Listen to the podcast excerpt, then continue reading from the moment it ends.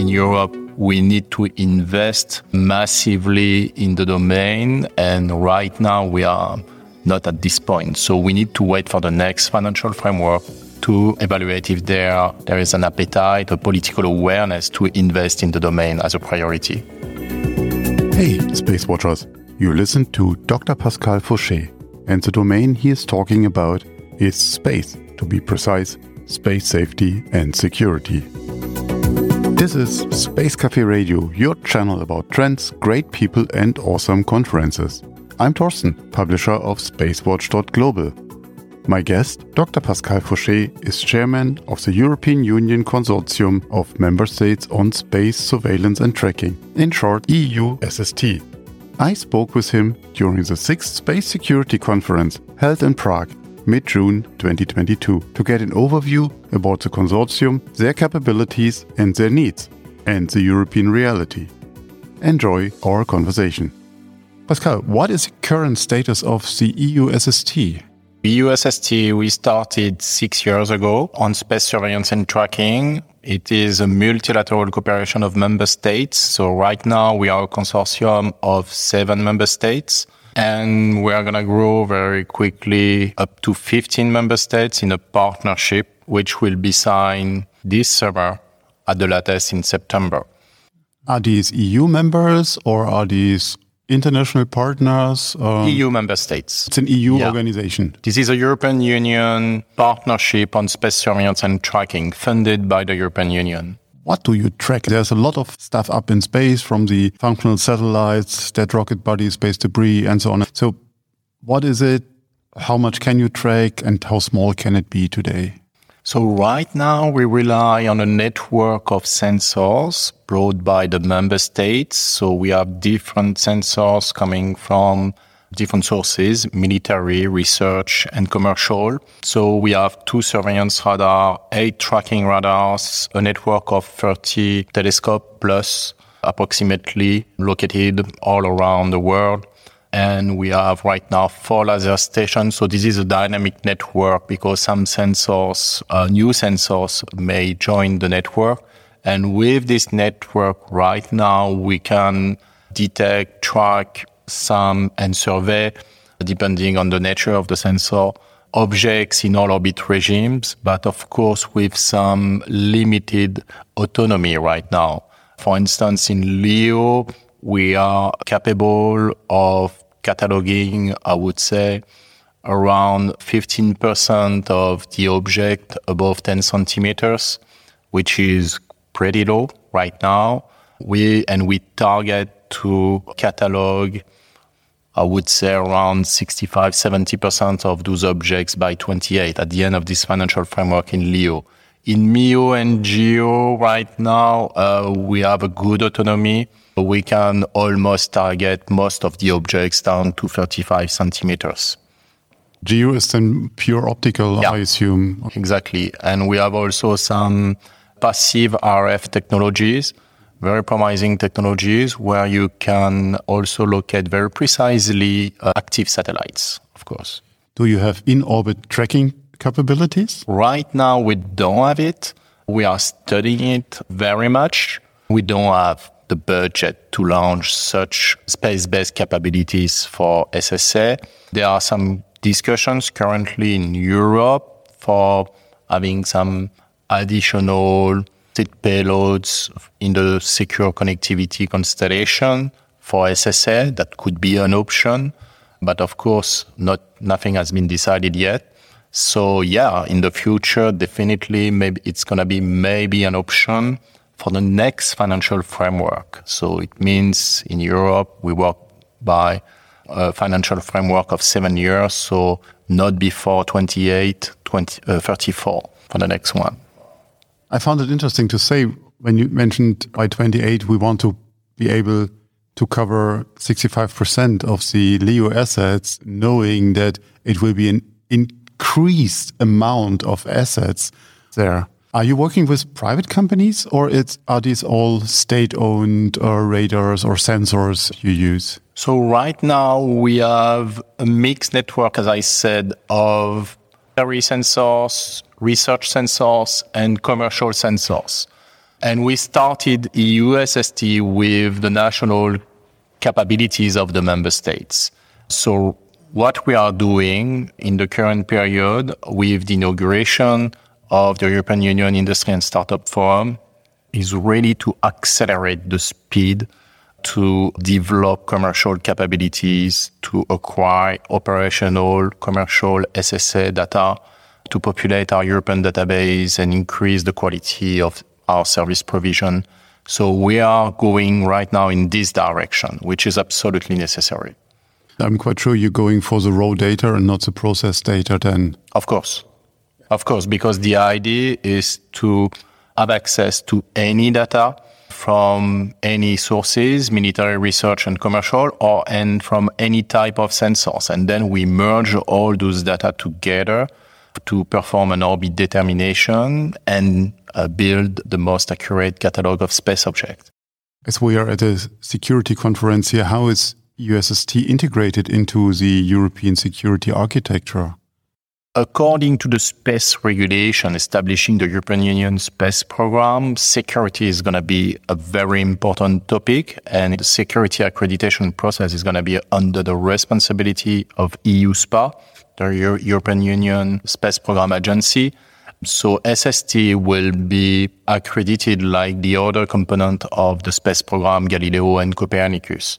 So it's going to be a tremendous work. And we have an internal body in the partnership, which is the security committee. So we have a SEC committee with representatives of the member states coming from the MOD and the NSA, usually. So we have MOD and NSA stakeholders in this SEC committee, including representatives from Commission, European Commission and EUSPA and uh, they all work together on data policy, general security requirements, and so on. All the necessary monitoring of operational risk.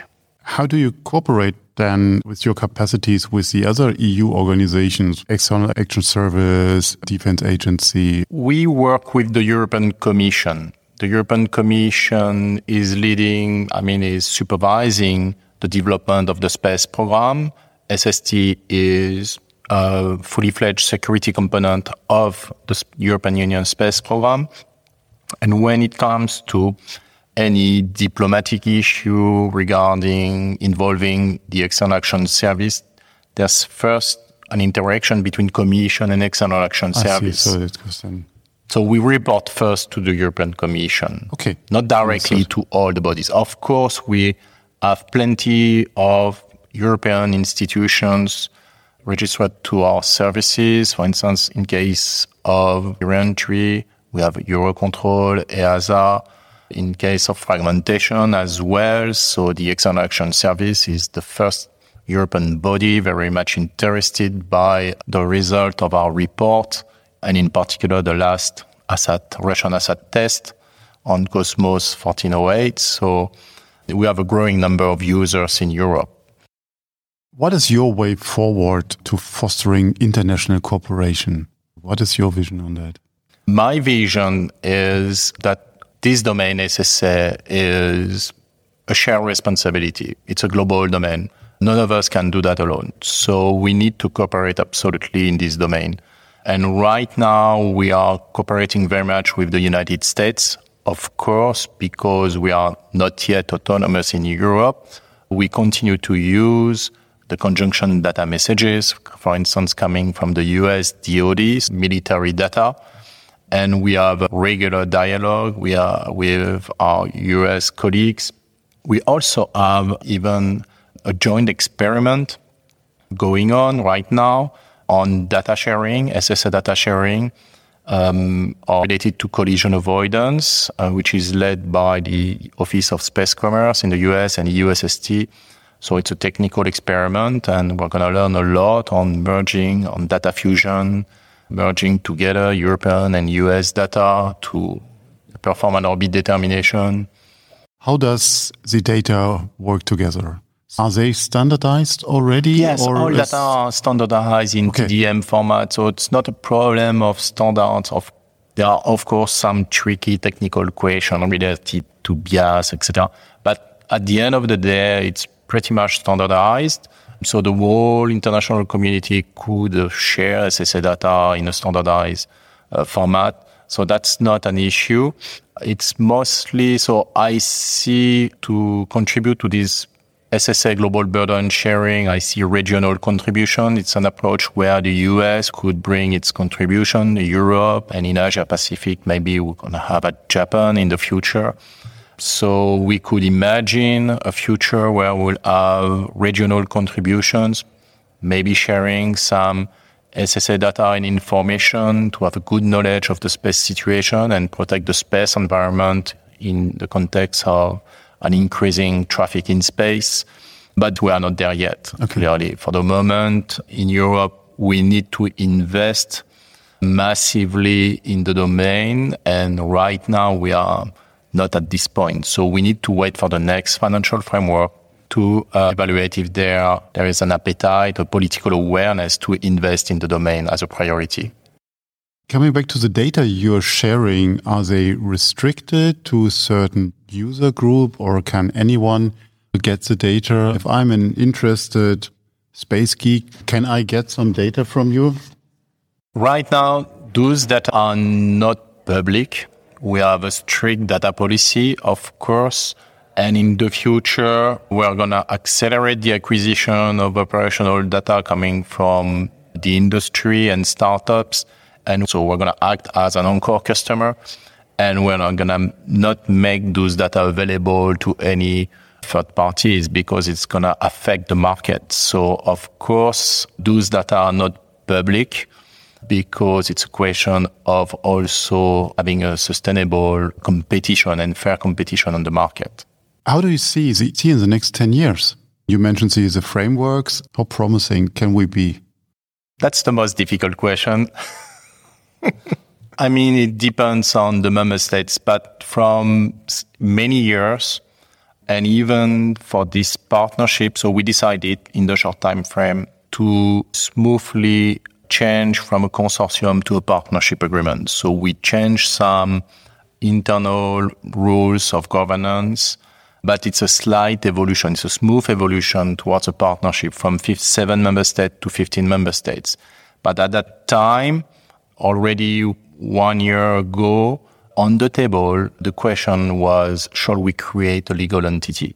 And it's going to be compulsory very soon to have a legal entity with a capability of procurement. And it's going to be compulsory if the European Union would like to invest massively on this domain. You can't invest on a partnership of member states. You need to invest provided that you have a legal entity to manage the money, the budget according to best value for money.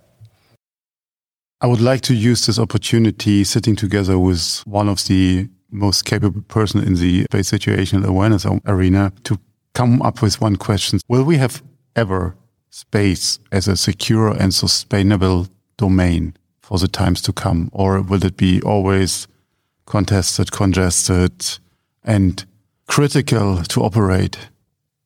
What is your view on it? Can we reach this status or is it just an illusion? This question is also very difficult. I would say that we don't know what will be the future. Indeed, space is more and more congested, more and more contested. We have also newcomers from the private sector, and it's a wonderful opportunity for the space economy.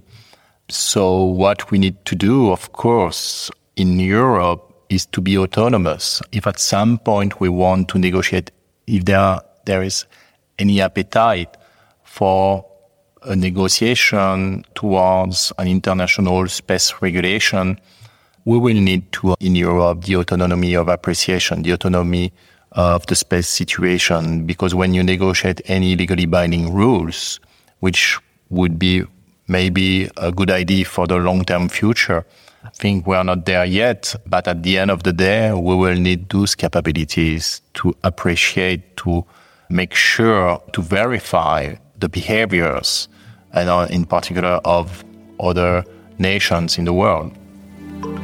If you want to stay on the pulse of space, visit our website, our mothership. at www.spacewatch.global and subscribe to our newsletters.